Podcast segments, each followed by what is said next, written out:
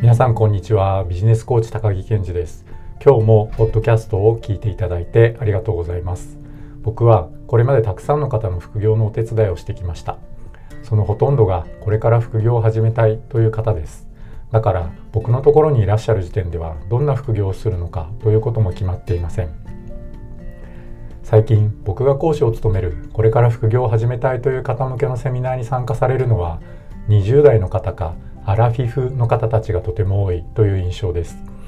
アラフィフの方たちが副業を始めたいと考える理由は人生100年時代になると会社を定年退職してからも40年近く人生があることになります。その40年間の人生を考えた時により質の高い40年を過ごしたいとか金銭的に余裕のある40年にしたいとか社会的なつながりを持ち続けたい。ほとんどの方がこの3つのうちのどれかの理由に当てはまります。こういった方たちにはぜひ会社員としての人間関係以外のところ例えば副業や起業を通じたご自身のビジネスを通じた人間関係を構築すること。その人間関係を定年後の人生やビジネスに生かしていくこと。そのためにはこれまでのコミュニケーションの方法に固執することなく新しいコミュニケーションの方法や新しいコミュニケーションのツールに積極的にチャレンジすること。この3つをやってみていただければと思います。このチャンネルでは週末企業副業経営ビジネスやライフスタイルの最適化につながる情報をお伝えしています。ご興味のある方はぜひチャンネル登録よろしくお願いします。僕はこれまでたくさんの方の副業のお手伝いをしてきました。そのほとんどがこれから副業を始めたいという方です。だから僕のところにいらっしゃる時点ではどんな副業をするのかということも決まっていません。最近僕が講師を務めるこれから副業を始めたいという方たち向けのセミナーに参加されるのは20代の若い方かアラフィフの方たちがとても多いという印象です。アラフィフの方たちが副業を始めたいというふうに考える理由は人生100年時代になると会社を定年退職してからも40年近く人生があることになりその40年の人生を考えた時により質の高い40年間を過ごしたいとか金銭的に余裕のある人生を歩みたいとか社会的なつながりを保ち続けたいほとんどの方がこの3つのうちのどれかの理由に当てはまります。僕自身は40歳を過ぎた頃から副業を始めたのでこういった方たちよりは少し早くスタートを切っていることになりますが僕が副業を始めた時に考えていたことはこれら3つの中で一番近いのはより質の高い人生を過ごしたいという思いだと思います。僕の働くことへの原体験は学生時代のアルバイトにあります。そのアルバイトとはバブルの真っ只中で経験した某有名テーマパークでのお仕事でした。むちゃくちゃ忙しいバブル真っ只中のそこでの仕事は本当に僕にとって楽しい経験でした。今振り返ってみてその仕事が楽しかった理由は3つあります。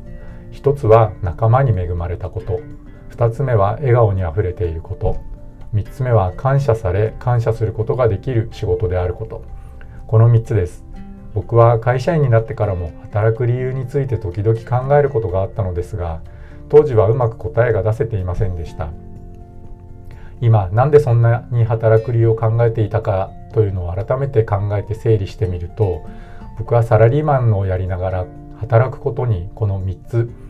良い仲間自分自身と周りの人たちの笑顔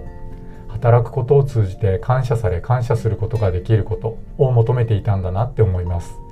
きっと会社員として僕が勤めていた会社ではこれら3つのことがちょっとだけ僕が求めていた形とは違っていたのだと思います。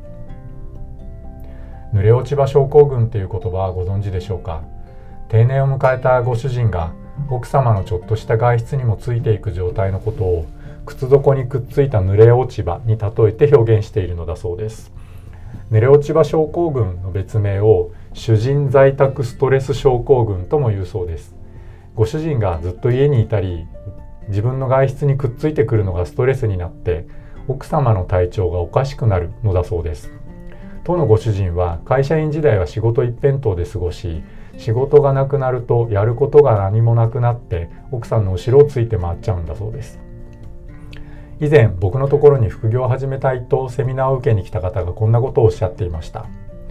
その方の会社の先輩でゴルフが大好きな人がいて退職したらゴルフ三昧の生活をするんだとおっしゃって会社を退職なさったのだそうです。退職前には会社の同僚や後輩取引先の方たちと辞めたら一緒にゴルフ行こうねって話をして楽しげだったそうです。ところがいざ退職してみると誰も一緒にゴルフに行ってくれないと嘆いていたそうです。まあそんなもんなんだろうなと思います。仮に退職後にゴルフに行くことがあってもそれぞれ1回行ったら終わりでしょうね。会社員時代の人のつながりってやっぱり会社あってのものなのかなって思います。一方で副業や自分で起業する全ての人にとってそうであるとは言いませんがでも多くの方にとって副業や起業することによって自分の居場所を得ることができたり会社員としてでは得ることができない人間関係を得ることができるって僕は思っています。一昨年ぐらいでしょうか「嫌われる勇気」という本がブームになりましたよね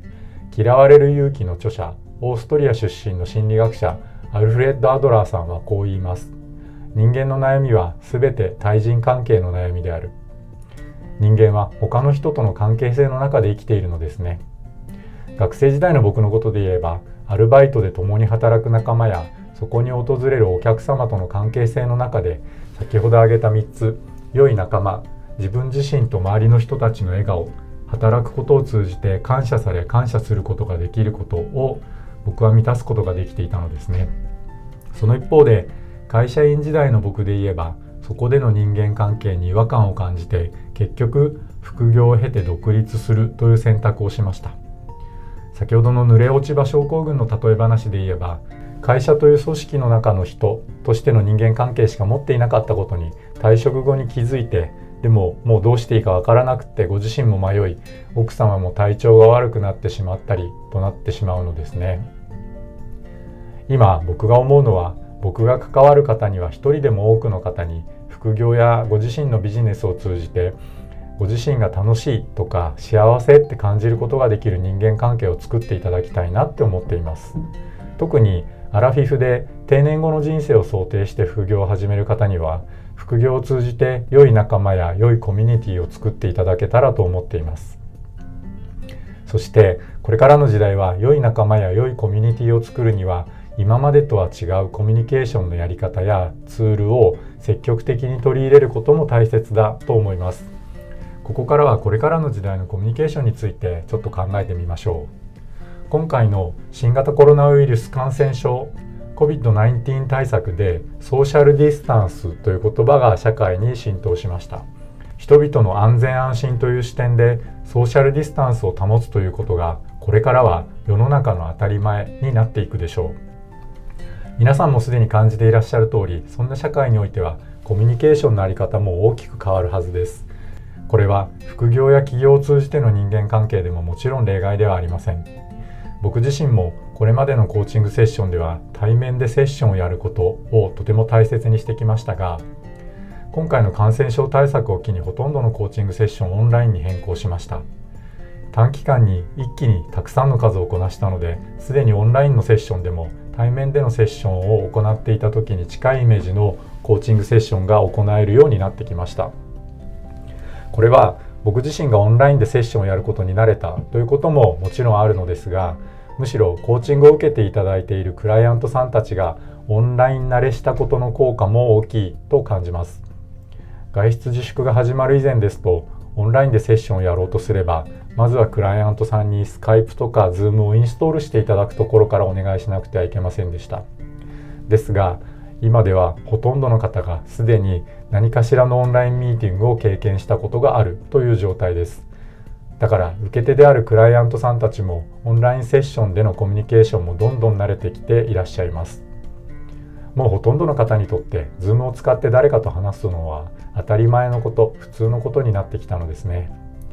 だから今後は一層対面でコミュニケーションをとるときには本当に対面でなくてはできないことを中心にやるようにして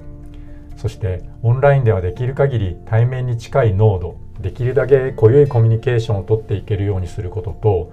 オンラインならではの良さを享受することを意識しておきたいですよね。僕たちはコミュニケーションという点でもまだまだこれから進化をしていく必要があるのです。きっとこれからももっと新しいオンラインコミュニケーションのツールは生まれてくるでしょう。それは今の時点では僕たちには想像もできないようなものかもしれません。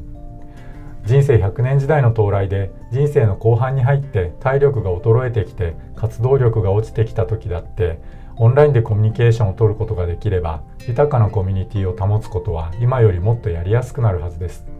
これからも進化し続ける新しいコミュニケーションツールをどんどん試してみて良いものはどんどん取り入れていく姿勢を持っていきたいですね。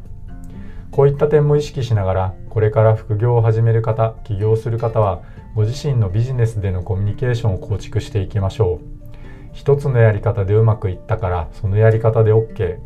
ではなくてもっといいやり方はないかもっといいツールはないか常にそう考えながら新しいものにチャレンジしていきたいと僕も思います。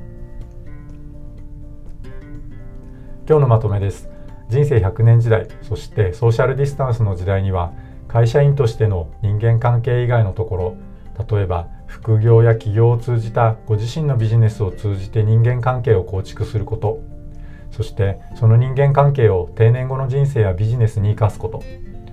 そのためにはこれまでのコミュニケーションの方法に固執することなく新しいコミュニケーションの方法や新しいコミュニケーションのツールにも積極的にチャレンジしていくこと。この3つを心がけてみていただければと思います。今日のお話が役に立った面白かったという方はチャンネル登録よろしくお願いします。皆さん正しい手洗いバランスの取れた食事質の良い睡眠そして笑顔を心がけて頑張らずに頑張って新しいライフスタイルを楽しみましょう。それでは今日はここまでにします。今日もポッドキャストを最後まで聞いていただいてありがとうございました。